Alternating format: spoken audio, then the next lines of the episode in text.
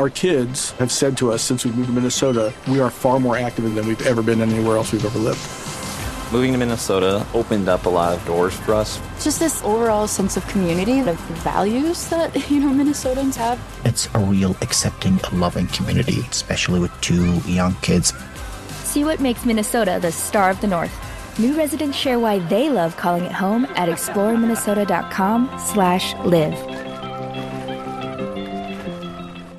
Pete in Arizona is on the line and has a question about a tar roof. What is going on at your money pit? I have a patio roof that runs the whole length of my back of my house, which is pretty long. When they put the roof on, they put plywood and paper, and they had some kind of machine or whatever it was that was burning wood, and they melted tar, and they filled up a bucket, and they took a mop, and they went all over the roof with this tar, and then they got some kind of rolled shingle-type material, and they put it on the roof.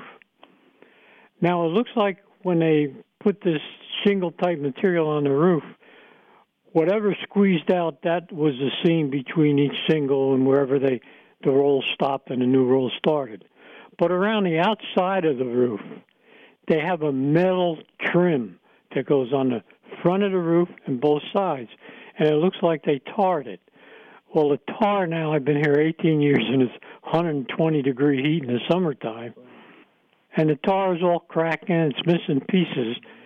And what I wanted to do is buy some of this Flex Seal you see on TV, and I wanted to go around all these edges and fill in the holes and cracks.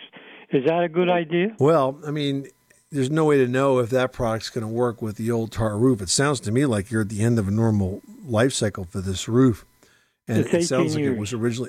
Yeah, well, that's pretty old for a low-slope roof. It's really old. Mm-hmm. Usually you get about 10 years out of a roof like that. So I think you are working towards a new roof here, and what you might want to think about doing is a different type of roofing product. You might want to use a rubber roof or a modified bitumen roof. You could have a torch-down roof. Mm-hmm. But to do tar and to do a built-up tar roof in the way you've described, it doesn't sound like it's probably the best approach right now. And anything you do to try to patch what you have is just going to put off the inevitable. So I think you're looking at a new roof here after 18 years. I don't think this roof owes you a dime, and it's time to update it. On this metal strip that they put all around the outside of the roof, when they put it on, I guess it's for a beauty effect or whatever, because it doesn't look like it does anything really. But it sticks up a little bit above the roof.